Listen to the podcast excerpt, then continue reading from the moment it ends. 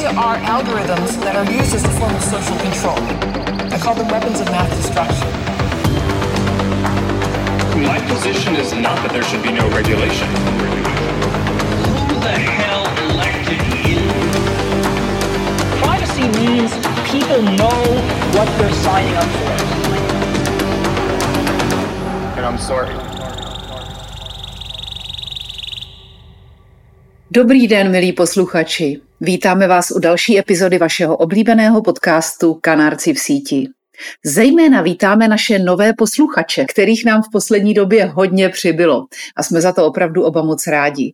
Kanárky natáčíme totiž už od podzimu 2020 a věnujeme se onlineové propagandě a dezinformacím a také tomu, jak fungují digitální platformy a sociální sítě, ze kterých se dneska staly jedny z nejmocnějších organizací světa.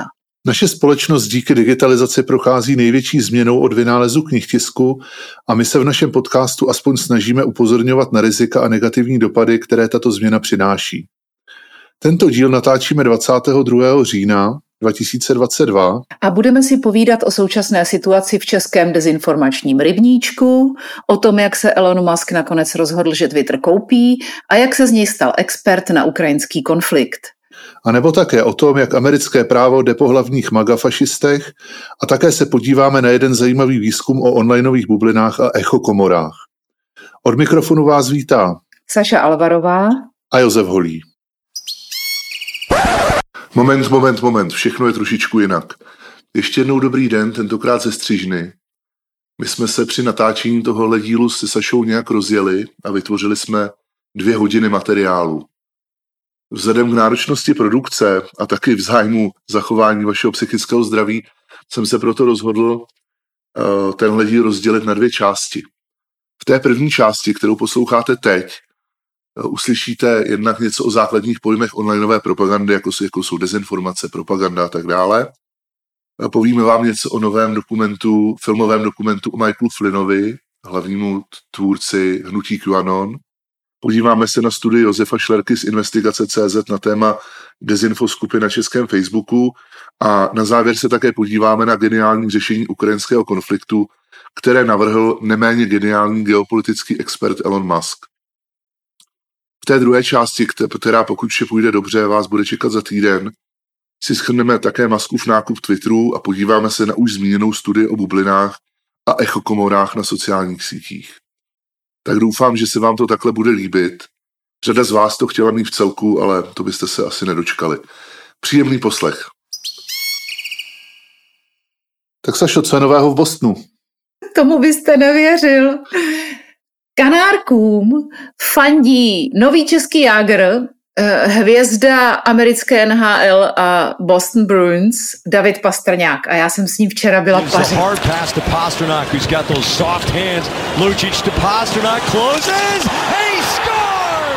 Představte si to. Totiž ne úplně s ním, byli jsme pařit s manželem, který eh, eh, je velký fanoušek pingpongu. A ten klub se jmenuje Spin, je tam spousta pingpongových stolů, kde si lidi, kteří si přijdou popít a zatancovat si a tak si tam můžou zahrát taky pingpong. A v 9 hodin byl ohlášený, že přijde David Pastrňák, tak jsme se na to strašně těšili. Navíc jsme tam byli jediní Češi. A on si tam zahrál takový přáteláček s jednou eh, hvězdou amerického fotbalu, jejíž jméno jsem bohužel nezachytila, protože jsem totální ignorant. A když pak vycházel z klubu obklopen svými faninkami, tak já jsem se za ním, s manželem jsme za ním vyrazili s tím, že jsme vlastně protrhli ten kordon těch faninek a česky jsme volali, pane Pastrňáku, chceme si s vámi udělat fotografii. Takže se rozevřeli se davy těch faninek, který po nás koukali jak na dva ufony. Ne, protože jsme mluvili nějakým divným jazykem, který mu nikdo nerozumí. A on říká, Ježíši, jo, hned, rád, hned se vám budu věnovat. A my jsme měli pocit, že se bavíme s nějakou, nebo že se budeme bavit s nějakou šíleně nadutou prostě star, protože ten chlap je fakt jako hvězda americký NHL. A vyklubal se z něj hrozně příjemný, neobyčejně milej, takový spíš skromný týpek. Chvilku jsme přátelsky pokecali k velké nevoli teda jeho manažerky, která tam eh, hlídala každý naše slovo. A dokonce si s náma udělala fotku a protože já jsem doufala, že že k té fotce dojde tajně, i když jsem tomu moc nevěřila, tak jsem si na sebe vzala kanárčí tričko a řekla jsem mu, že děláme podcast o dezinformacích, kanárky v síti a jestli si tenhle díl poslechne, tak ho tímto moc zdravím a moc mu děkuju za to, že se s kanárkama vyfotil. Tričko si můžete koupit na neverenough.shop lomeno kanárci, tak jsme to hezky Takže děkujeme, Davide. Ano, jo. Náš minulý díl se jmenoval eh, Jak se nebavit s pátou kolonou. Rozebírali jsme tam ten rozhovor ve třech mačetách eh, s Reichlem, eh, reprezentantem páté kolony ze strany PRO, a ono to bylo poměrně hodně sdílený. A vlastně my, jak jsme ten díl vydali, tak se ukázalo, že ta pátá kolona samozřejmě jako vymetla ještě řadu dalších rozhovorů, například Hanna Zvrtek Hamplová byla v prostoru X a potom Alena Vytázková, což je kandidátka na, prezident, na prezidentku, která vlastně byla jako vyznamenaná snad Milošem Zemanem před několika lety za její, ústa, za její ur, urputný boj proti solárním baronům, že jo, to je bývalá no. šéfka. to je hezky, jak oni nás leta spinovali, jak prostě...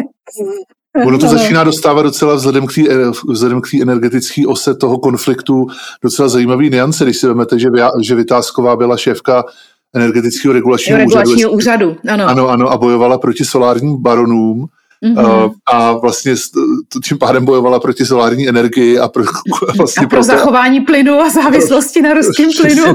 Přesně tak. Tak ta byla zase v tam se já u Veroniky Sedláčkový a teda je, je, nutno dodat a ještě potom o několik dnů později, eh, tak byla vlastně, to byl Ladislav Rábel, organizátor demonstrací z Václaváku u Marie Bastlový v tam se já. Ale to jsem viděla, to bylo fenomenální. To bylo jako, fenomenální, no. Přátelé, pokud pokud jste to neviděli, tak na Marii Bastlovou, na to se opravdu podívejte, na seznam CZ to najdete. Takhle se s nima musí mluvit. To je přesně to, čeho se čestí novináři bojí, protože jít do takhle ostrého konfliktu je pro ně zatím pro spoustu z nich je zatím naprosto nepřijatelný, ale je to jediný možný způsob, jak ukázat, kdo tihle lidé jsou. Prostě položit jednu otázku a na tý si trvat. Pojďte mi to pojmenovat. Kdo je ten viník? Kdo vraždí civilisty na Ukrajině? Kdo uh, plní uh, těly ty masové hroby, které jsou odkrývány? Kdo odpaluje rakety, pane Vrábele? Vraždí Rusko a ruská armáda civilisty na Ukrajině? Vraždí Rusko civilisty na Ukrajině? Vraždí Rusko civilisty na Ukrajině? Manipulace už nebaví, běžte na jinou otázku, nebo ten rozhovor ukončím. Pane Vrábele, klidně si ukončete, co chcete. Já vám kladu své otázky a na ně prostě chci odpovědi. Vy nejste tady ten, kdo bude říkat, je, podle jakého scénáře ten rozhovor povedeme dál.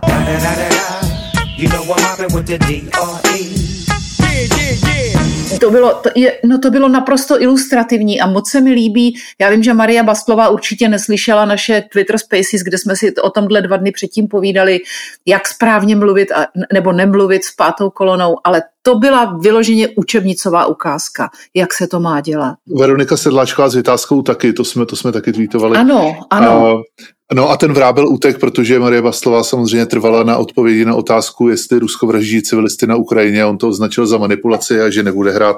A on řekl, to, že nebude odpovídat. Že nebude odpovídat a že se chce bavit o svém, o svém schizoidním plánu eh, Česká republika na prvním místě. A tam bylo hezký, jak ona ještě k němu měla takový, jako mat, takový jakoby mateřský přístup. Ano, jak, jak říkala, říkala, nebojte se odpovědět Nebojte na se odpovědět, vždyť to je přece úplně v pořádku. Řekněte, co si myslíte. Takže se vás ptám, je Rusko zodpovědné za vraždy civilistů na Ukrajině? A nebojte se odpovědět. Nebudu vám odpovídat, já nehraju tyhle vaše hry. A Veroniku Sedláčkovou musím taky zmínit, protože to, to, je, to je dlouholetý profesionál na světě. My nemáme moc novinářů, který tohle to umějí. Nich máme fakt málo. Těch, a většinou, víte, co je zajímavé? Většinou to jsou ženský. Jako to je že, že se prostě nenechají vyvést z konceptu, zůstávají jemný, důrazný, zdvořilý, nejsou agresivní, ale dokážou ty lidi, dema, profesionálně cvičený demagogy dokážou dohnat k šílenství. Tak on Vrábel asi nebude úplně profesionálně cvičený, protože by jinak neutek, ale, je, je. ale, ale, ale, to je, ale... Akorát, že on neměl, ona ho zahnala do kouta, ona mu nedala jinou šanci. On by musel říct, ne, nevraždí, Rusko nikoho na, na Ukrajině nevraždí. A to je bohužel pro strašnou spoustu těch, kteří sedějí na plotě, o který oni usilujou. Těch, co pak ty, kteří už se propadli do toho psychotického kultu, který tvrdí, že za všechno může Ukrajina a Rusové to s náma myslejí dobře a Putin je pámbu, tak těch, těch je vlastně ještě pořád relativně málo, ale nejvíc je těch nejistých, který nevědí, který si říkají, tak kurník, jak je to teda? A o ty se tady bojuje. A těm, když řeknete, že Rusové nikoho nevraždí, tak si řeknou, mm, myslím, to, to, to je, to ne, to je na mě moc. Jo? Čili on moc dobře věděl, že to říct nesmí. Ano, souhlasím. A znova teda tleskáme a doporučujeme na seznam zprávách eh, podcast Ptám se já, kde, kde tady ten rozhovor byl, pokud jste ho zatím neviděli. Ono se tady o těch lidech, a my jsme to taky minule vlastně tak činili, třeba o Zvěrtek Hamplový jsme mluvili jako o dezinformátorce. Ono samozřejmě ty lidi často jako vypustí nějakou dezinformaci nebo jí, nebo jí prostě retweetují nebo něco. Ale já jsem už na těch Twitter Spaces, kterých jsme měli v souvislosti mm-hmm. s mhm. tímhle, tak jsem navrhoval, aby jsme těm lidem i ve světle toho konfliktu, říkat, ve kterém jsme, jasně, no. aby se jim přestali říkat dezinformátoři a začali jsme jim říkat propagandisti. Jo, protože, ano, ano, protože dezinformace je jenom jeden z nástrojů, který oni využívají. Ano. Zbytek je prostě tradiční propaganda, kdy, kdy jsou schopní jako opomíjet určitá fakta, vlastně nelhát, Oni ale šířejí toxicky form, formovaný narrativy, které jsou prostě posunutý kontextuálně. A kde je něco zdůrazněno, něco potlačeno a tím pádem si to jakoby hraje s tím naším vědomým vnímáním a poznáváním a my vlastně vůbec netušíme, že jsme manipulovaní, protože každou chvilku je v tom nějaký fakt, tváří se to tak jako hezky, že to o nás má starost a je, propaganda je mnohem rafinovanější než servírování lží. Přesně tak a, a možná bychom tady mohli na úvod uh, si dát takový malý slovníček pojmů. Pojďme si promrskat. Promrskejme si slovíčka. Ano, ano, přesně tak. Dobrý večer, milí typáci. Vítáme vás u další lekce německého jazyka, ale v Gute. Dnes se, milí typáci, podíváme, kde je Česko. A kde Německo, i na to, kde mají více mléka a strdí. Mimochodem, víte, co je to strdí, přátelé? To jsou takové šlubky od medu. Vlastně zbytky plástve docela hnusto jíst. Je to takový fosk? No dobrého pomálu. Napřed ale prozvištíme nějaká slovíčka. Mm-hmm. Takže, takže jak to je? Co to je propaganda, Sašo? Vy jste o propagandě napsala několik knih, by se dalo říct? Uh, propaganda je vlastně informace nebo série informací s důrazem na to, že jsou neobjektivní, často i zavádějící povahy. To neobjektivní nemusí být ještě špatný, ale zavádějící to už je horší. A obecně vzato propaganda je prostě, je prostě způsob komunikace používaný k propagaci nebo zveřejnění určité politické věci, směru nebo názoru. A to ještě pořád nemluvíme o tom, v Čechách je zvyk, zvykem, že se propaganda bere hlavně jako něco strašně negativního, používá se to hlavně v té negativní konotaci. Eh, Britové třeba donedávna mm, slovo propaganda považovali za něco zcela legitimního a teprve pod tou propagandou vytvářeli jakoby vrstvy říkali tomu black propaganda, grey propaganda eh, a eh, ta white propaganda, to znamená ta, která vlastně jakoby neškodí nebo která je která není vytvářená s, mali, s maligním účelem, to znamená s takovým tím zlým. Ne, zlým, nepřátelským, poškozujícím, tak to je v podstatě strategická komunikace. A o strategické komunikaci se dneska hodně mluví, ale málo kdo přesně ví, co pod tím je. To je v podstatě velmi zjednodušeně, je to taková komunikace, která pomáhá organizacím dosahovat jejich cílů.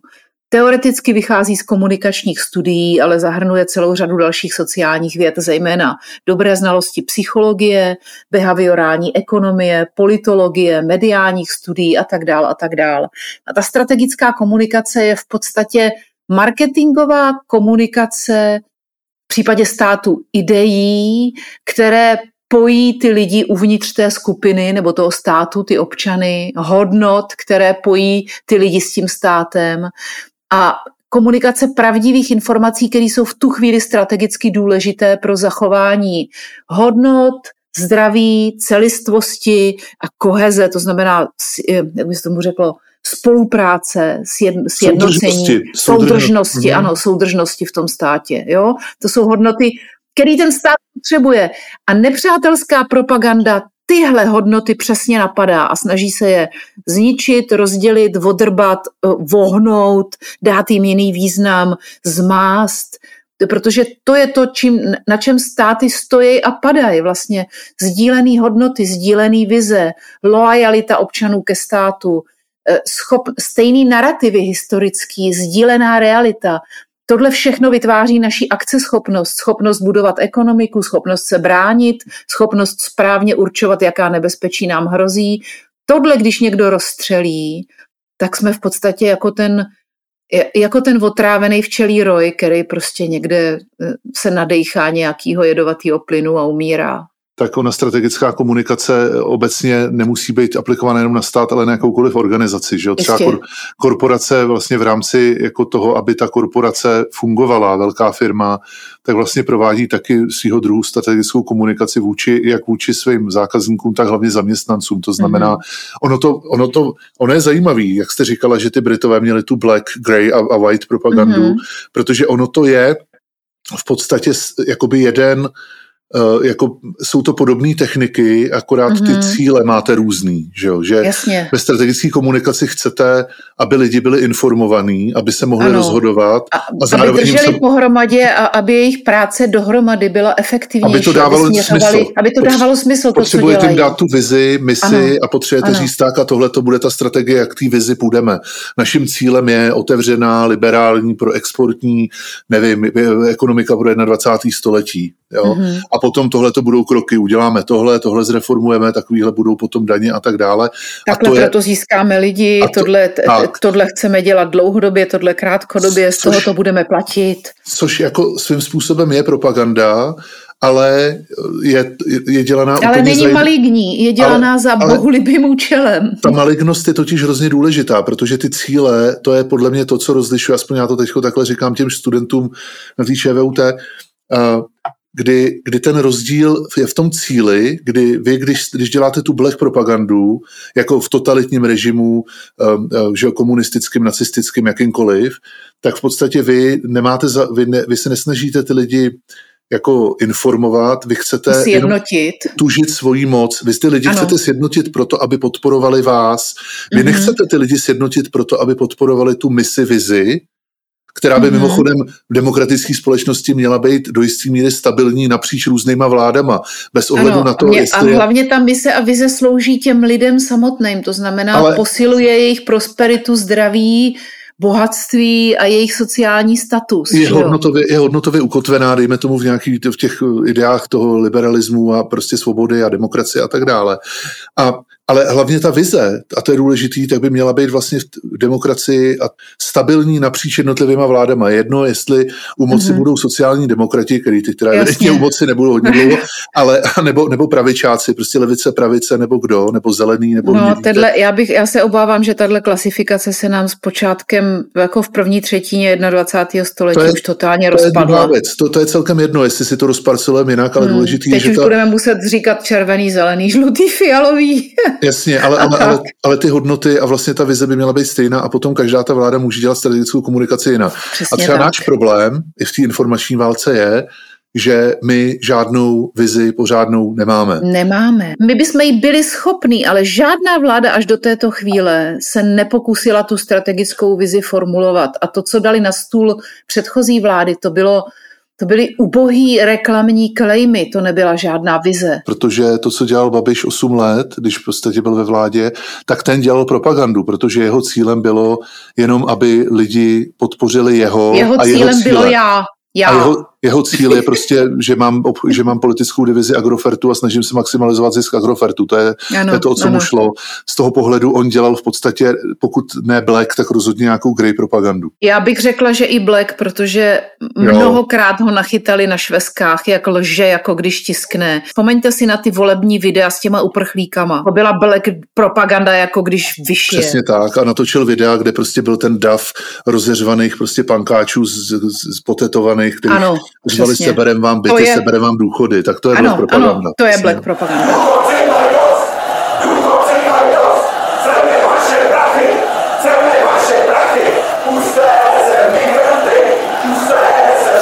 Tohle fakt ne. chaosem těchto šílenců. Budu bránit naši suverenitu. Budu bojovat za nízké daně a bránit vaše důchody. Až do roztrhání těla. A potom se bavíme o dezinformacích, tak co to je teda, samozřejmě řada lidí to ví, ale co je dezinformace?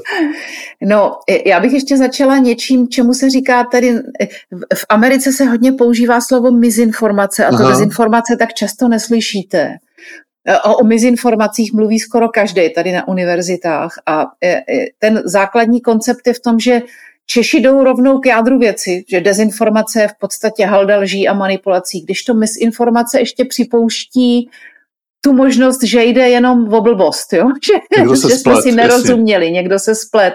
To znamená, že misinformace je nepravdivá nebo nepřesná informace, nedorozumění a nebo informace záměrně určená ke klamání a to je dezinformace. Dezinformace je nepravdivá informace, která je určená ke klamání a, a nejenom určená, ale zároveň šířená. Já si myslím, že tam ano. je hrozně důležitý ta definice z té velké sovětské encyklopedie, kterou používám v přednáškách, že to je informace vytvořená za účelem, vytvořená a šířená za účelem klamání veřejnosti. Jo, jo, to je definice jo. z roku 1952 z velké sovětské No prosím, pořád platí. To šíření tak. je skoro důležitější než ten obsah dneska. A jenom tak mimochodem, já když jsem že se teď připravoval teda nějaký ty přednášky, tak jsem se podíval víc do hloubky než, než předtím a, a zjistil jsem, že slovo dezinformace vymyslel, vymyslel vlastně Stalin ve 20. letech, když ved nějaký black právě černý propagandistický oddělení jako eh, komunistický strany Sovětského svazu, tak vytvořili oddělení, který se jmenoval Desinformace. Desinformace, no, no. No, no, no a, vy, a to slovo použili, protože jim znělo trochu francouzsky, znělo tak jako exoticky. A tam je třeba důležitý to šíření, protože uh, to třeba potom vede na to, že když Putin napadne 24.2. jako Ukrajinu, tak 25. CZ NIC po konzultaci s vládou bezpečnostníma složkama zablokuje 8 dezinformačních webů, protože nejenom, že ty dezinformační weby obsahovaly ten obsah, který byl jako lživej a sloužil objektivně nepříteli, ale zároveň byly zmapovaný jako struktury, financování lidi, osoby a tak dále, osoby a obsazení, jak se říká, a zároveň sloužily k šíření ty informace. To znamená, my se potřebovali zastavit šíření ty informace. Jasně. To, že to někdo volá tom... z okna, je v podstatě neškodný, ale v momentě, kdy má někdo k dispozici celý tak. network, který to šíří do hlav tak. 100 tisíců lidí, tak. tak už se tady nemůžeme bavit o nějaký svobodě tak. slova. To šíření Takže... je ten maligní část toho Ono se vlastně bavíme o svobodě slova, protože vlastně tam v tu chvíli přichází na řadu to uh, torčení, uh, svoboda slova neznamená svobodu dosahu. Jo, ano, chceš lhát, ano. tak si tady lži ano. v koutě, ale nebudeme prostě ti umožňovat, nemáš právo, to, že máš Nemáš právo si právo to říkat, požadovat šíření milionům lidí. Jo. Přesně tak, máš právo si post, se postavit v Hyde Parku na tu, na tu bednu a tam si vyřvávat, co chceš, jo, ale jo. je to v tom Hyde Parku, prostě do prime timeu tě nepustíme a botnety na tohle Twitteru tě taky děsí, nedáme. Jo. Tohle mě děsí, teď jsem četla na Twitteru nějaký vyjádření premiéra Petra Fialy, který tvrdí, že, proti dezin, že dezinformace považuje za současně největší strategický riziko, ale hned jedním dochem dodává, že je důležitý udržet svobodu slova. To je prostě ten spin nám všem straší v hlavách, jako kdyby tady o nějakou svobodu slova šlo. My, my vlastně bojujeme proti těm strašlivým networkům, který šířej ten bullshit a v tom je celý ten trik, protože oni docilují toho, čemu Robert Zions říkal mere exposure effect. Nebyt těchto informačních sítí, který to opakují ze všech stran ráno, v poledne, večer, zleva, zprava, v mailu, na Facebooku, všude, tak nebejt toho šíření, tak ta dezinformace zůstane jenom nějaký blboučkej žvást, kterýho si nikdo nevšimne. Nehledě na to, že svoboda slova se vztahuje, a tady jsme právě u toho, kdy ta diskuze ohledně třeba znova toho zásahu CZ tak uh, tahle diskuze se vede uh, jako na úrovni, byla to omezení svobody slova, no nebylo, protože ty weby mají prokazatelně za sebou jako cizí aktéry, nebo jsou přímo navázaný na, na v danou chvíli jako nepřítele, to znamená Rusko. A svoboda slova je v ústavě a ta se vztahuje na nás. To, je, ne, to není od toho, ano. aby si cizí akto, aktér mohl prostě povídat, co chtěl a manipulovat. Hlavně a ještě jedna věc. To je k tomu, pardon, to je k tomu, aby my jsme si mohli diskutovat o tom, jako, jaká má být naše vize, vize, mise, strategie a jakou, jakou, jakou výši daní chceme mít a jaký zákony chceme mít a, a tak dále a tak dále. A ne na to, aby kdokoliv zvenku nám se mohl tlačit, co chce, na to svoboda slova v té ústavě prostě není. A kromě toho ještě je tady spor v definici, jestliže cizí aktér z, z, šíří záměrně eh, defektní informace a defektní narrativy na našem území za účelem vojenské subverze, protože to je vojenská subverze, to není vyjadřování nebo psaní nebo tu, tvorba. Názorová jo? publicistika. Názorová publicistika, to je vojenská subverze. Jestliže cizí aktér provádí vojenskou informační subverzi na našem území, pak jako taková musí být klasifikována. My se tady nebavíme o žádný o žádných táborech lidů, kde někdo má právo na svoje vyjádření. My se bavíme o tom, jestli někdo má právo na vojenskou subverzi. Já říkám, že ne, nemá a přesně a bezpečnostní složky, proto to ten CZNIC s nima konzultoval podle všeho, protože ty to mají zmapovaný a ty si za to platíme, aby takovéhle věci mapovali. Tak jako mapujou, tak jako mapujou prostě sítě pašeráků, ano, lidí, ano, zbraní ano, a drog, tak mapují i tyhle sítě a v tu chvíli prostě ty informace dali a řekli těchhle osm, to jsou ty nebezpeční, o těch ty data máme a o dalších 20 možná nemáme, anebo by to bylo daleko víc na hraně, takže ty, ty zatím necháme být. Jistě, bezpečnostní profesionálové už dneska moc dobře vědí, s čím mají co dočinění. Blbý je, že to nevědí obyčejní lidé. A to je možná i důvod, proč děláme tenhle podcast podcast. Naprosto. A když jsme u bezpečnostních profesionálů, tak bych eh, tady skočil na výroční zprávu BIS za loňský rok, jenom, jenom jako velice rychle. Eh, každý rok naše bezpečnostní informační služba, jejího šéfa eh, Koudelku nechce Zeman už několik let povýšit do generá- na, na hodnost generála, proč asi, tak každý rok vydává BISka že veřejnou jako výroční zprávu, ta veřejná část je dostupná na jejich webových stránkách, link přikládáme. A byla tam jedna zajímavá věc, bylo to teda za loňský rok, to znamená, není tam zatím invaze, to bude až příští rok. Jo. Ale uh, je, je, jsou tam vrbětice, co se kolem toho dělo a tak. Ale je tam jedna zajímavá zpráva, jedna zajímavá část, která mluví o tom, že v Čechách operoval 2021 agent Moskvy, který využíval české politiky, eh, kontaktu na české politiky a novináře a další lidi, prostě, kteří mají nějaký veřejný vliv, na to, aby nastolovali jako pro ruský témata. To znamená, on udržoval a rozšiřoval kontakty s proruskými aktivistama taky, pomáhal jim organizovat různé akce, že podporoval dezinformační weby a další věci. A tam je hrozně zajímavá ta vlivová akce mm-hmm. toho, kdy udržujete kontakty s politikama a s, jako s novinářema a vlastně mm. jako ovlivňujete a oni možná ani nevědí, že ovlivňujete. Často to asi Jasně, vědí, no. ale v řadě případů jim prostě vhodným způsobem jako řeknete, že něco je zajímavý téma a už jenom volbou tématu, a to může být téma, to nemusí být téma, že jdete tlačit ruskou propagandu, to je téma, že jdete tlačit něco, abyste netlačil proti Rusku, něco proti no, jasně, třeba. No, no, přesně tak. Jako něco, co se Rusům hodí, ale vůbec to s nima na oko nemusí přesně souviset. tak, přesně tak. Krásným příkladem je, to já mám hodně rád, je před, já nevím, kolik to je zpátky, pět let, šest let, jak jsme měli obnovit ano. kontrakt na ruský plyn, tam to bylo hrozně hezký, protože on, nevím, co to bylo za rok teď, jo, 2016, něco takového. A v té době, mně to bylo divný a došlo mi to až po, roce, až po letech, vlastně až relativně nedávno, kdy my jsme měli obnovit kontrakt na dodávky norského plynu. Ano. A v tu chvíli se rozjela kauza toho norského, norského úřadu ano. na odebírání dětí. Barnevernet, Barnevernet, ano. Přesně. Norové nejsou lidi, kradou děti. Přesně tak. A, a, a, a mě tenkrát přišlo divný, mně tenkrát přišlo divný, jak se tady do té záležitosti, jak se v tom angažuje i Zeman s Klausem, který se tady v tom, jo, tady jo. o to taky otírali. Protože on je to, pane redaktore, v podstatě únos dětí čili druh gangsterismu. A šli proti prostě A bylo to strašně divný. Službám. Tou dobou jo. všechny ruský hnojomety jeli tuhle kauzu, ty úplně milovali. Jo, jo. A já jsem, mě, mě to chvilku trvalo, než jsem pochopila, že to souvisí s ruským plynem. Ale to bylo, ta koincidence, nebo ta, ten souběh, ten byl tak nápadný. A kromě toho když jdete trošku hloubš do vlastně těch do, do ledví té kauzy Barne Vernet, tak zjistíte, že vznikla prvně v Rusku. Zahájila to nějaká ruská, která vlastně nejprve jednala jako ve jménu ruských maminek, kterým eh, sociálka odebrala dítě. A pak se to začalo šířit po Evropě a získávali spojence v různých státech Evropy a Evropské unie. A ono to bylo hodně chytlavý a kdokoliv to téma zvednul, tak měl okamžitě publicitu jak bejk. Takže politikové vlastně na tu kauzu Barnevernet naskakovali jenom kvůli tomu, že tušili, že se o to budou zajímat média, což se v zápětí potvrdilo.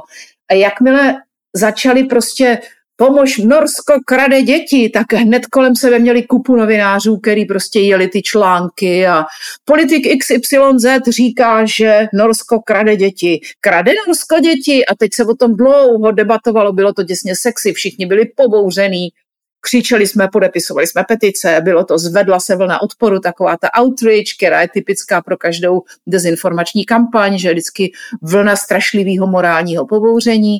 A vůbec jsme si nevšimli, že vlastně přestáváme za lidi považovat ty, kteří nám budou dodávat plyn. Zpátky k tomu vlivovému agentovi, tak tohle to je třeba příklad tématu, který můžete podsunout. Neříkám, že to dělal zrovna on, ale, ale je, to, je to prostě příklad toho, jak určitý téma, který nakonec s tím Ruskem souvisí, ale vlastně mm-hmm. se mhm. dostane do toho veřejného prostoru. Ale ne tak nápadně, je to jako prostě nápadně. se to jenom šíkne. No, no, no, no, no, no, no, no přesně, přesně.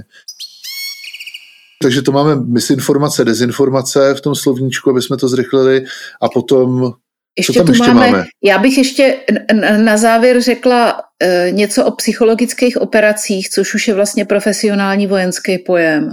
A to jsou operace, které ještě jakoby jsou ještě něco horšího než dezinformace. To jsou vlastně operace, které zprostředkovávají vybrané ukazatele, informace a různé takové manipulativní střípky informací, které dohromady vytvářejí jakýsi proud ovlivnění jejich emocí, motivů a objektivního uvažování a mají schopnost totálně proměnit chování vlád, organizací, skupin, politiků i jednotlivců, i celých politických stran. Prostě vy, když děláte psychologickou operaci, tak z mnoha Klasická psychologická operace je americký digitální kult QAnon.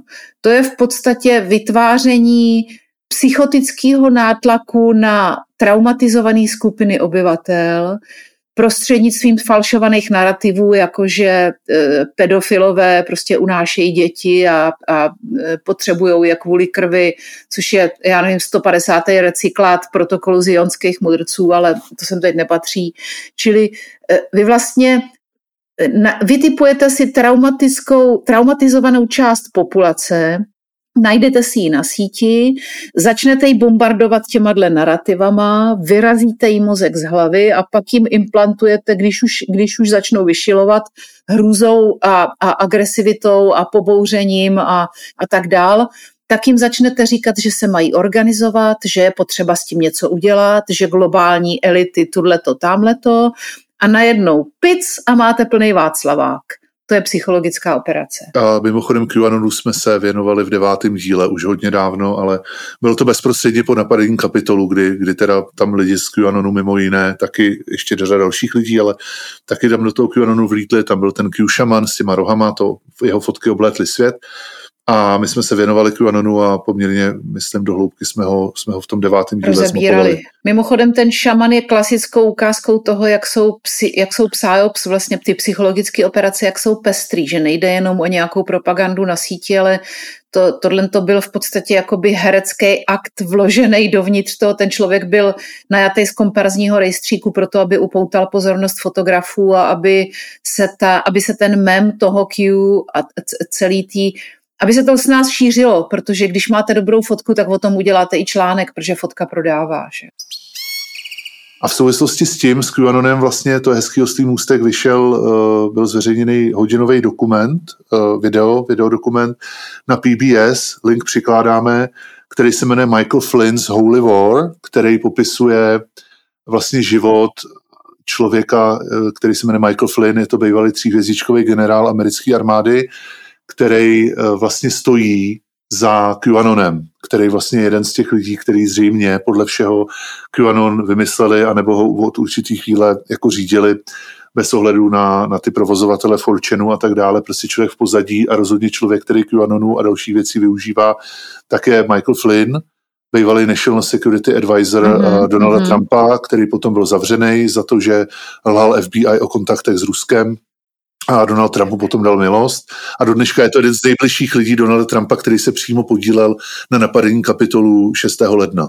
Mimochodem k tomu e, pánovi bych ráda dodala dvě věci. Pozorní čtenáři českých novin ho patrně znají z té slavné fotografie z té benefiční večeři v Kremlu, kde si Putin k sobě posadil své západní oblíbence a u jednoho stolu tam sedí kandidátka, třetí kandidátka na prezidenta Jill, Jill Stein, která e, měla za úkol odčerpat hlasy Hillary Clintonové, sedí tam Emir Kusturica se svojí manželkou, sedí tam Cyril Svoboda, překvapivě, a sedí tam generál Michael Flynn.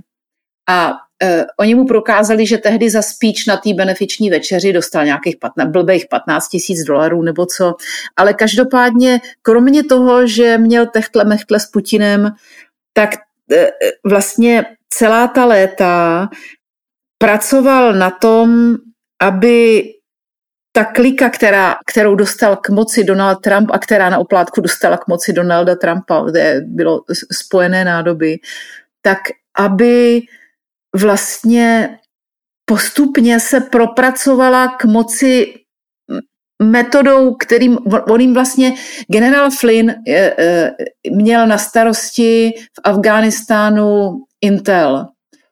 A je to specialista na vojenský obor, který mu se říká Networked Insurgency já nevím, jak se to přeloží. No, oni, oni v tom, eh, to, jako si, si, já taky nevím, jak se to přeloží, ale v tom dokumentu, v tom dokumentu mluví o tom, že on vymyslel něco, čemu se říká JSOC, JSOC, a v což je v podstatě agilní gerilová jako válka, jako válka no. kdy oni, když byli v Iráku, tohle bylo v Iráku, teda pod generálem McChrystalem, tak oni tam v tom dokumentu říkají, že a mluví tam s lidmi, kteří pod ním jako pracovali, kteří opravdu jako tam v tom jako vlastně byli taky, že oni, jako že on roz rozjel úplně jako nový styl jako válčení v tom mm-hmm. Iráku, kdy oni samozřejmě měli problém jako s, vlastně s partizánským od, od, odporem jako části obyvatel a oni na to konto na základě jako rozsáhlých sítí informačních, nějakých jako dronových eh, těch jako vyšetřování, prostě sběru dat z pole, podpory ze vzduchu, tak vlastně potom agilní jednotky, které vždycky se vlezly do nějakého toho jednoho hamví, prostě do toho jednoho auta, ta 4-5 člená jednotka po zubě ozbrojených vojáků, tak jela po ulici a najednou dostala echo, jak kdyby, byli, jak kdyby to byli policajti někde prostě jako normálně jako doma a dostanou mm-hmm. echo, že někde se něco děje, jeďte tam, je tam bouračka, vražda, tak oni dostali echo, jeďte tady do toho baráku a tam to vystřílejte. A oni tam prostě jeli a vystříleli to. Jo. Jo, prostě takováhle jako, že prostě zjistili, že někdo někde zjistil, že tam zřejmě se ukrývá terorista, že tam má kolem sebe jako síť někdo z al nebo odkaď, tak tam prostě vlítli. A tady to oni dělali jako, jako hodně plošně, což mm-hmm. se mhm. potom obrátilo proti ním, protože řada toho, těch informací nebyla jako pravdivá. Nebyla přesných, no. A na to konto oni potom samozřejmě jako Zabíjeli nevinný civilisty. Haldu, haldu jako nevinných jo. lidí. Jo. Jo. Jo. Nicméně on potom, on i tak byl potom povýšený, protože ten, ten mechanismus a ten styl té války tak se ukázal jako byl vnímaný jako, že to je jako inovace. Bylo to agilní, informačně náročný, zároveň tam zacházel taky s psychologickými operacemi a tak dále a tak dále. Takže, takže a tady to je hrozně zajímavý, protože on se vlastně radikalizoval. Oni v tom dokumentu ukazují, to je jako zajímavá story. Mě to připomnělo jak Ramba, jo? jak když jo. první jo. First Blood Rambo, jak se ten Rambo vrátí z, tý, z, tý, z toho Větnamu a teď vlastně je jako dezorientovaný, nerozumí tomu světu, teď ještě zavrhela, protože zabíjel lidi ve Větnamu a tak. A, a, a tak prostě mu rupne v bedně a pak je z toho Rambo jedna, že jo, ten film. You don't seem to want to accept the fact that you're dealing with an expert in guerrilla warfare. Are you telling me that 200 men against your boy is a no-win situation for us? You send that many, don't forget one thing. A good supply of body bags. Sylvester Stallone. This time he's fighting for his life. First blood. Ale vlastně ten, ten generál Flynn je prostě člověk, který jednak teda byl od matky jako naučený, vlastně byl už vyrůstal. silně indoktrinovaný matkou. Tam, tam bylo jako, byl jako extrémně konzervativní katolík, vychovaný. Od malinka chodil do těch protipotratových pochodů, Eh, chodil po, pořád v kostele, nesmírně přísná morálka, od malinka implantovaná šílená nenávist ke komunistům a ke komunismu, což za mě je úplně v pořádku. Ale, no, on, ale, on právě v 80. v 80. letech za Regana tak byl v těch jednotkách, co různě operovali v Jižní Americe, v Nikaraguji a tak, což, eh, že, a potom, potom byl v tom Afganistánu, Iráku, takže potom bojoval proti, po komunistech, bojoval proti islámským jako teroristům a potom se vrátil a vlastně začal bojovat proti komunistům doma a je z ní teď úplně neřízená střela, která vyprodává stadiony a prostě sály, kde, kde jako jede QAnon. This is a life-changing time. If America falls, there's no place to go. How much longer can we last? Ladies and gentlemen, please stand to your feet and greet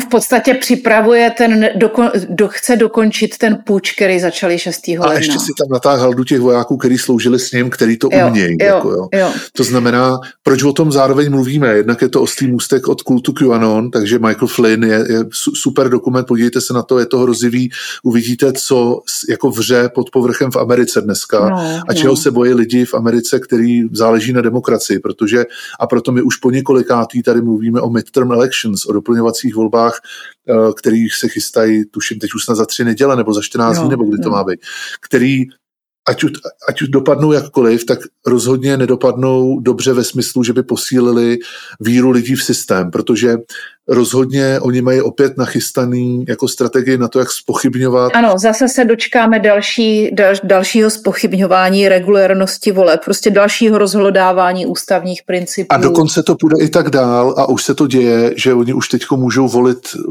nějak jako před, předčasně, já nevím přesně ten mechanismus, ale ty Proud Boys, tady ty militantní bojůvky, které právě Což jsou, jsou v podstatě lidový milice, akorát, že v americkém No, Akorát, že v americkém vydání. Je to, jak když ženlajnovci prostě v Sudetech no. pochodovali už prostě ve 30. letech s těma loučema a vymlacovali v okna, tak takovýhle lidi, a část z nich byla i napadení toho kapitolu, tak už teď vlastně stojí se zbraněma jako u těch volebních místností, aby odradili třeba no, jako, že jo, aby zastrašili ty, který půjdou, jo, který půjdou který volit, volit že se počítá, že černoši a minority budou volit demokraty, takže oni prostě je budou odhánět od těch volebních úren.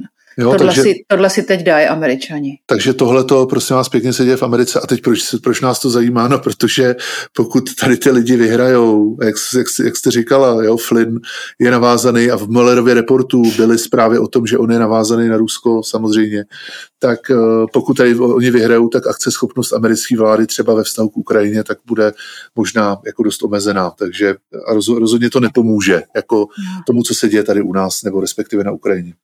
Takže tohle je nesmírně důležitý. Doporučujeme dokument Michael Flynn's Holy War, eh, svatá válka Michaela Flynna na PBS, link dáváme eh, epizodě. General Flynn, you know, he's a living martyr. Be proud as Christians, be proud as patriots. This idea that this was spiritual warfare, it's not even an undertone. The battle for the soul of America, using the church as a tool. Is this a spiritual awakening? You bet it is. Now, Frontline and the Associated Press investigate. What are you fighting for? Michael Flynn's Holy War. God bless you, God bless America, and thank you very much. Co tam máme dál? No, máme tady ještě samozřejmě haldu věcí, ale eh, hodně, hodně zajímavá věc. Eh, Josef Šlerka eh, z investigace CZ mm-hmm. tak udělal analýzu antisystémových skupin na Facebooku, dělal, no. která vlastně zachycoval, jako co se děje v těch skupinách od někdy od půlky května do teď do půlky jako října. Ta analýza vyšla na investigace, na investigace CZ před několika dny a vyplývají z toho několik jako zajímavých faktů. Jedna, která samozřejmě těch skupin, které se dají označit za antisystémový, tak jsou prostě stovky, ale řada z nich má opravdu jenom velice omezený počet členů a těch, který mají nad tisíc, tak to jsou řádově, jako dejme tomu desítky. Nicméně jsou i skupiny, které mají prostě desítky tisíc těch členů, což se shoduje i s, s pravidelnýma reportama českých elfů, který taky sledují tyhle ty skupiny. Jsou to skupiny typu Češi táhněme za jeden pro vás, nebo chceme obecné referendum bez omezení tématu referenda, nechceme fašistickou vládu, zajímavá je neočkovaní CZSK pro mírné válce, takže tam je jasně, jasně vidět. je spojení, spojení očkování a Ukrajiny do jednoho chuchlu. Jak se anti, antivaxerská scéna, jak, jak už byla, jak se říká, unesená, tak jak jenom přeorientovali uh, proti na, Ukrajině. Na, proti ukrajinskou, no. Tak ty mají desítky, 30, 29 a tak, 30 tisíc uh, těch jako členů. Je tam zajímavý, že teda ty skupiny jsou dlouhodobě stabilní a nerostou, a co pro mě bylo teda zajímavé, a je dobře, že to zmapovali. Některý takže... rostou právě. Mně se tam líbila ten, ten sloupeček, kde píšou nárost za posledních pět měsíců. Jo, jo, to je pravda. Jo. A zajímavý je, že když si vezmete názvy těch skupin, který za poslední, protože ty skupiny nerostou spontánně. Když si vemete, že jde o informační subverzi, tak někdo prostě to musí boostovat a snažit se jako dělat akce v informačním prostoru, který vedou k jejich posílení. A posílili skupiny, já vám přečtu jejich názvy, jo. Nechceme fašistickou vládu, svoboda je stav vědomí, spojujeme český národ, fórum vlastenců, společně jsme silnější a nová republika. To je v podstatě v pěti, v šesti klejmech je kompletně celý plán, co mají za lubem. to je pravda. On, ono je to tak, že jako oni tady ty skupiny jako vlastně vyrostly, ale nevzrost podle všeho počet lidí úhrnů. To znamená, řada lidí Aha, si mezi těma skupinama jako přemíchala. Jo. Okay. Vypadá to, že prostě těch lidí, kteří tady v těch skupinách jsou, tak jsou pořád nějaký stabilní řádově desítky, maximálně stovky tisíc mm-hmm, jako v úhrnu. Mm-hmm. No stov, stovky tisíc, to je strašně moc. Já jsem slyšel podcast teďko právě od investigace CZ, kde o tom Josef Šlerka mluví a mm. on tam říká správně jednu věc. Jo. V Čechách je zhruba 5 milionů lidí na Facebooku ano. a můžeme říct, že 10% třeba těch uživatelů Facebooku tady v těch skupinách bude. Jo. A 10% jako z prostě 5 milionů je 500 tisíc, takže jsme v nějakých řádově nějakých destovkách tisíc lidí, který jako v těch skupinách budou jo, který no. prostě tady tomu jsou vystavený. Tohle se shoduje i s tím, co psali několikrát eh, nebo říkali český elfové. Prostě není to, není to až tak okrajový jev. Můžeme si říct 10% nic moc, to je okrajový jev, ale ne, není, protože když si to To je jako strašně vemete, moc. A hlavně princip networku. Každý z těch lidí má IRL, to znamená v reálném životě, nějaký dosah informační, to znamená přes mail, přes pocket v hospodě, prostě Asi. kolem sebe má ty, ty lidi, kteří jsou v tom tvrdém jádru těchto informačních skupin, vlastně představují aktivní vysílače, který to pak šířejí dál svýma vlastníma cestičkama. A nemusí šířit úplně tu hardcore propagandu, ale stačí no. jenom, že budou povídat, že kdo ví, jak to na té Ukrajině je. No. A Zelenský je stejně herec, který a bla, bla, bla, už, už tam no, že? No. no, ale zajímavý fakt, kterýmu jsem se chtěl dostat, který mě hodně zaujal, tak je, že odkazy na dezinformační weby, jo, oni monitorovali obsah, nejenom počty mm. členů v těch skupinách, tak odkazy na dezinformační weby tvořily jenom 18% obsahu. Mm-hmm. To znamená, že ty dezinformační weby, jako já jsem si dlouho myslel, že jako hodně toho trafiku, hodně toho provozu, ano. hodně těch návštěv na ty dezinformační weby bude tlačeno jako z těch, z těch facebookových skupin. A jenom 5%, jenom 20%, zhruba 18% obsahu na těch facebookových to skupinách. To je zajímavý. Těch... A bylo to tak vždycky, nebo se přestěhoval tenhle ten redirection třeba na Telegram nebo to někam? nevím. O Telegramu, o Telegramu mluvil Šlerka v, v tom podcastu Investigace CZ, že chystají analýzu ke konci roku. V Telegramu bych čekal, že bude jako Samozřejmě Telegram má rozdíl vůči Facebooku ten, že tam nemáte jakoby ten algoritmus, který by prostě distribuoval ten obsah třeba mimo ty skupiny. Mm-hmm. Takže vy se tam přihlásíte do nějaké skupiny a tam se hezky jako radikalizujete. Jasně. Ale ale tam se připravujete asi, na to, jak bude, budete zastřelit premiéra. Že? Tam bude, tam bude asi víc jako těch radikálních, prostě budou ty skupiny možná menší, bych řekl, mm, mm. i když to asi teď taky vyrostlo hodně, ale, ale uh, nevím, nevím, jaká je tady ta změna. Nicméně na Facebooku, jako to tam říkají v tom reportu, teda na investigaci, že, že tam frčí tady v těch skupinách video jako video, no. Jak prostě jo. typu Vrábel, že když se podíváte na Vrábela, no, tak jasně, ten je celý jeden na videu, že jo, to je vždycky, jeho majoritní přesně, sdělovací prostředek YouTube. Přesně tak a řada dalších, i v těch EZO skupinách tam prostě všichni ty prodejci jako že jo, hadího oleje nějakého, tak, tak tam jedou video a významně se koukají do, do kamery a mluví o tom, jak promluvají k vám do duše. Takže video prostě frčí, Facebook už dlouho ohlásil ve světle toho, jak je ohrožuje TikTok, tak oni upřednostňují video hodně a tak, takže, takže video evidentně funguje. No tady v souvislosti s facebookovými skupinama, tak samozřejmě my jsme, myslím, v minulém díle Český elfy jenom zmínili, tak čeští elfové stále fungují a, a pokračují a uveřejňují uh, reporty z dezinformačních webů, skupin a, a řetězových mailů. Samozřejmě uh, ty narrativy, které sledují, tak jsou zřejmý v poslední době to byly třeba eh, schvalování raketových útoků na Ukrajinu jako odveta za teroristický útok na Krymský most. Že? Zároveň taky, taky mluví o tom, že energetická krize, že prostě je potřeba uzavřít dohody, tak to je to s Ruskem a domluvit se na plynu, to je to, co prostě povídá jako Reichl a Zvěrtek Hamplová a další. No Myslím, jasně, že oni všichni říkají to samý, to je prostě po ovoci poznáte, podle, Čili... podle řečí poznáš ptáka docela, docela může být jako zajímavý uh, se podívat vždycky na to, co povídají, jako co, co vždycky odchytí český elfové, čeští elfové a potom to vzít a zkusit se podívat, co povídají jednotliví politici a po, najdete poměrně jako slušnou korelaci. Tam, kde je ta korelace silná, tak tam asi jako jasný, odkud vítr vane, no. Jo a útok na Nord Stream provedli USA, tak to samozřejmě, Jasně, to no, je pravda. Jasně. Jak říkal, jak jsme minule citovali Polerta, že... A Lukáši, je to něco teď právě s vámi v místnosti? A ještě k Nord Streamu, to je zajímavý. Byla zpráva, že na severu nad Skotskem jsou ostrovy Orkney Islands, Shetland Islands a potom Fajerské ostrovy. Mm-hmm. Tak mhm. já se svýma znalostma geografie jsem znal podle jména jenom Fajerské ostrovy. Nicméně některý z těch ostrovů patří Dánsku, některý Skotsku, ale je to úplně jedno.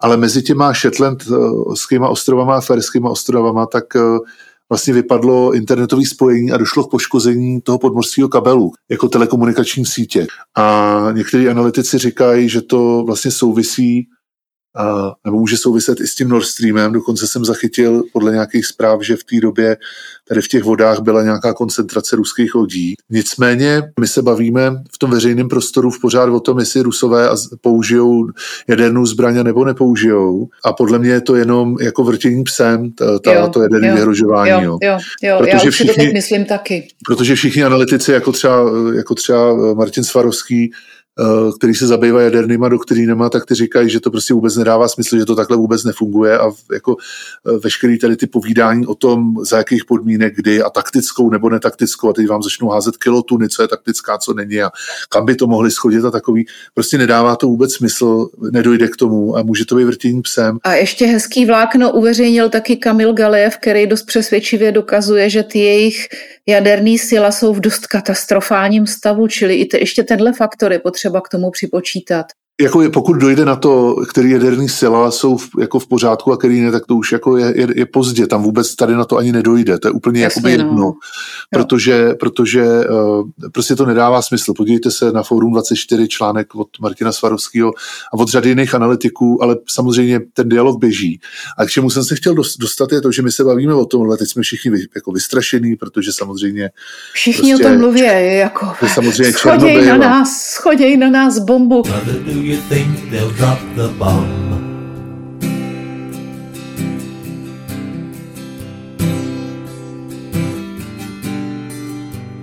A musím se přiznat, že jednu část, je to tak asi měsíc, jednu část té periody, kdy od kdy o tom Putin začal mluvit, jsem se bála i já, ale postupně jsem se propracovala až do stavu, kdy jsem pevně přesvědčená o tom, že to neudělají z mnoha důvodů. Jeden z nich je, že mají k dispozici neuvěřitelní, neuvěřitelně kvalitní a mnohostranný subverzní nástroje. A dokud budou mít naději, že tyhle subverzní nástroje a lidi udělají, co dělat mají, tak proč by pro boha schozovali jadernou bombu? Teď mají perfektní šanci převrátit běh světa v amerických midterms. Ale my se teda bavíme o tomhle, proto je to vrtění psem a mezi tím, jako pokud by skutečně došlo k něčemu jako významnému, tak eh, opravdu jako pro ně asi není zas tak složitý jako odstřelit naší kritickou infrastrukturu, ne hackerským útokem, ale zase nějakým jako výbuchem, přestřihnutím.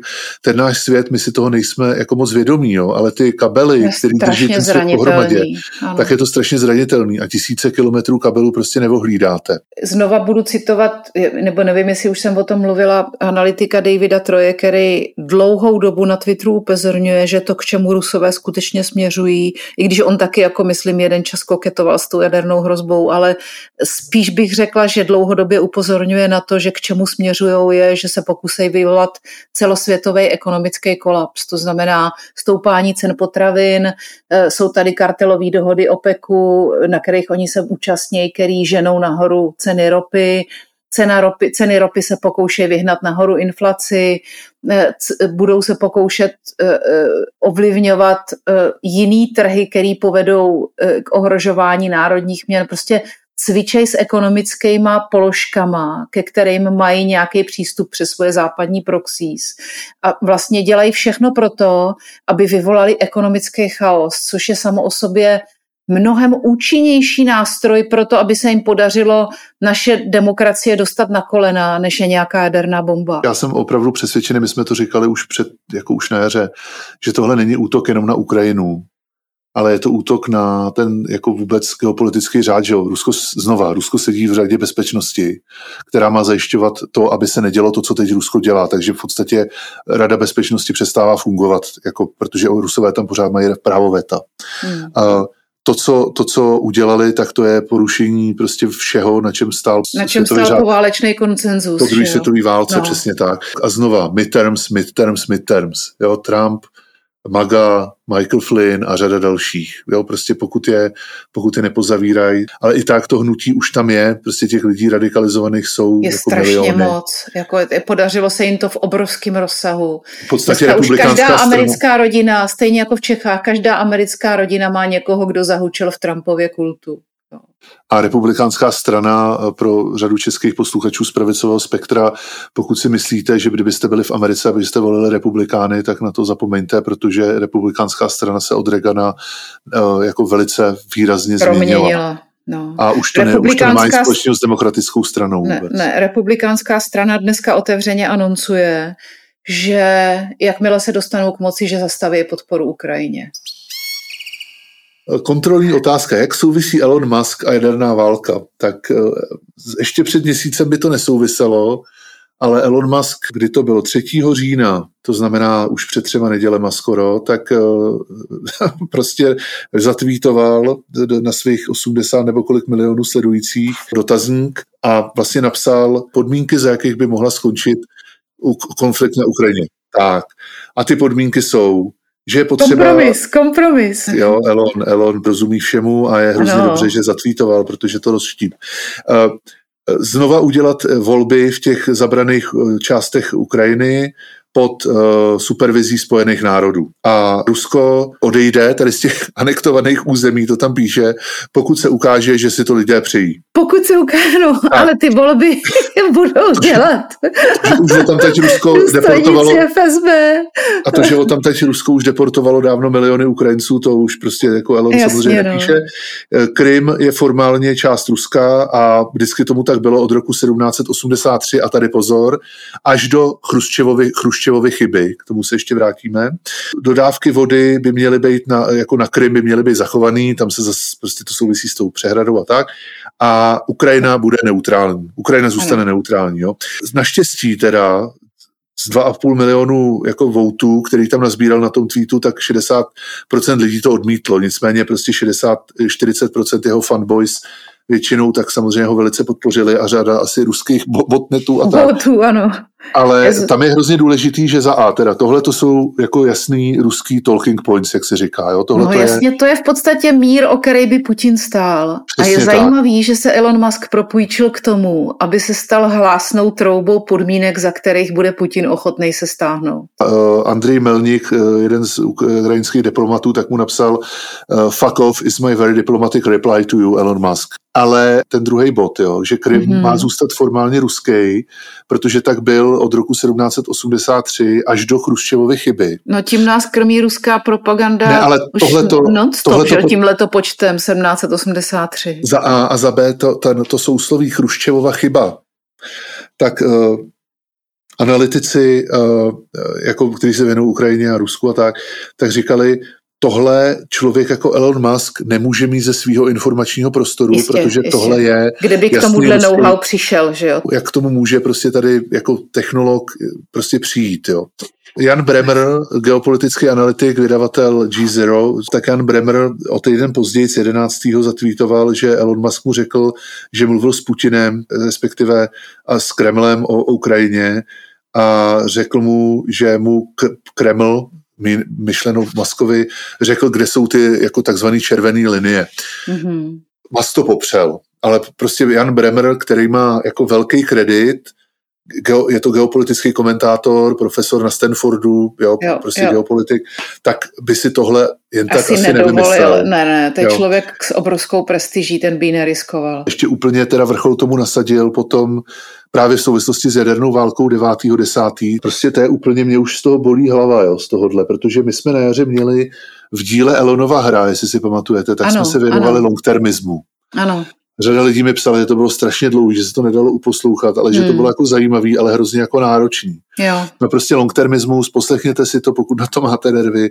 Zjednodušeně řečeno, longtermismus je v podstatě utilitární filozofie, kterou jako Elon Musk vyznává spolu s Peterem Thielem a řadou dalších vůdců ze Silicon Valley, kde se snaží optimalizovat rozhodnutí dneska v zájmu prostě 10 na 54 miliard lidí, kteří se narodí za celou historii vesmíru v budoucnu. No to je prostě. v podstatě chiliasmus, to znamená... Už jsme o tom mluvili přesně. No, jo. To nevadí, že dneska umřeme a budou nás mučit, ale hlavně, že za tisíc let už bude dobře. Prostě lidi, kteří vystudovali technologie na Stanfordu a na MIT, nemají humanitní vzdělání, tak se zhlídli v utilitarismu, protože se to dá spočítat. No to je jedno, prostě dneska se o to nebudeme bavit. On retweetoval 9.10. Maxe Tegmarka, což je teoretický fyzik, zároveň jeden jako z těch klíčových lidí v tom longtermistickém hnutí.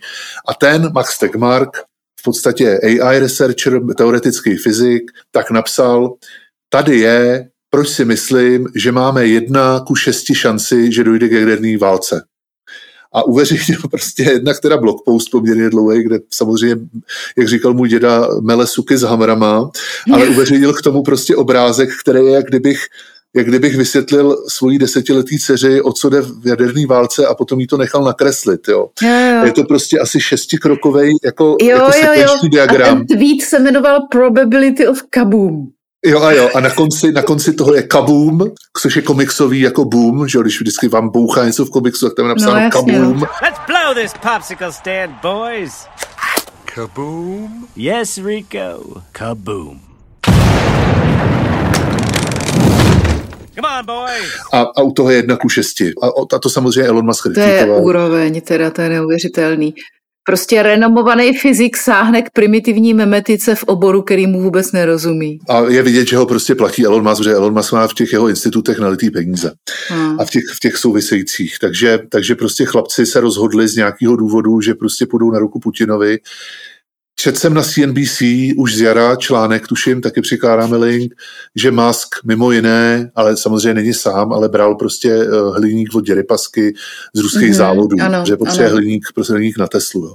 Tak jestli a mu to i v hliník... době, kdy byl Děrypaska pod sankcemi, čili on de facto se podílel na porušování sankcí amerických. Je to hnus, jo, hmm. a hmm. Prostě pokud si myslíte, že Elon Musk je, je inovátor a, a prostě úžasný jako vizionář, tak uh, jednak je řízený utilitární prostě fantasmagorii longtermismu a za druhý teď uh, vyloženě tweetuje na 80 milionů lidí, který ještě navíc notabene ho velice jako adorujou, tak uh, tweetuje jasný ruský straší jadernou válkou, že jo? Ale, ale hlavně jako opravdu ruskou propagandu. To, hmm. to už nejsou ty dezinformace, jak jsme se bavili na začátku. Ano, přesně, to, to jsme zase propaganda. u toho. Jenomže teď už nejsme u Jany Zvěrtek Hamplový, teď jsme u jedné z nej nejbohatších a nejmocnějších osob světa. Tak to byli další kanárci v síti. Děkujeme vám, že nás posloucháte. Najdete nás na www.kanárci.online a nezapomeňte se přihlásit k odběru našeho podcastu na platformách Apple, Google a nebo kdekoliv jinde, kde rádi posloucháte. A nezapomeňte nám dát like nebo hvězdičky, pomůžete tak dostat náš podcast více lidem. A ještě abych nezapomněl, tak na www neverenough.shop lomeno kanárci si kupte naše trička a tím nás podpoříte. Děkujeme. Děkujeme. Hudbu a zvuk nám produkuje Psiek z deafmutedrecords.com a od mikrofonu se s vámi loučí Josef Holí a Saša Alvarová. Naslyšenou. Naslyšenou.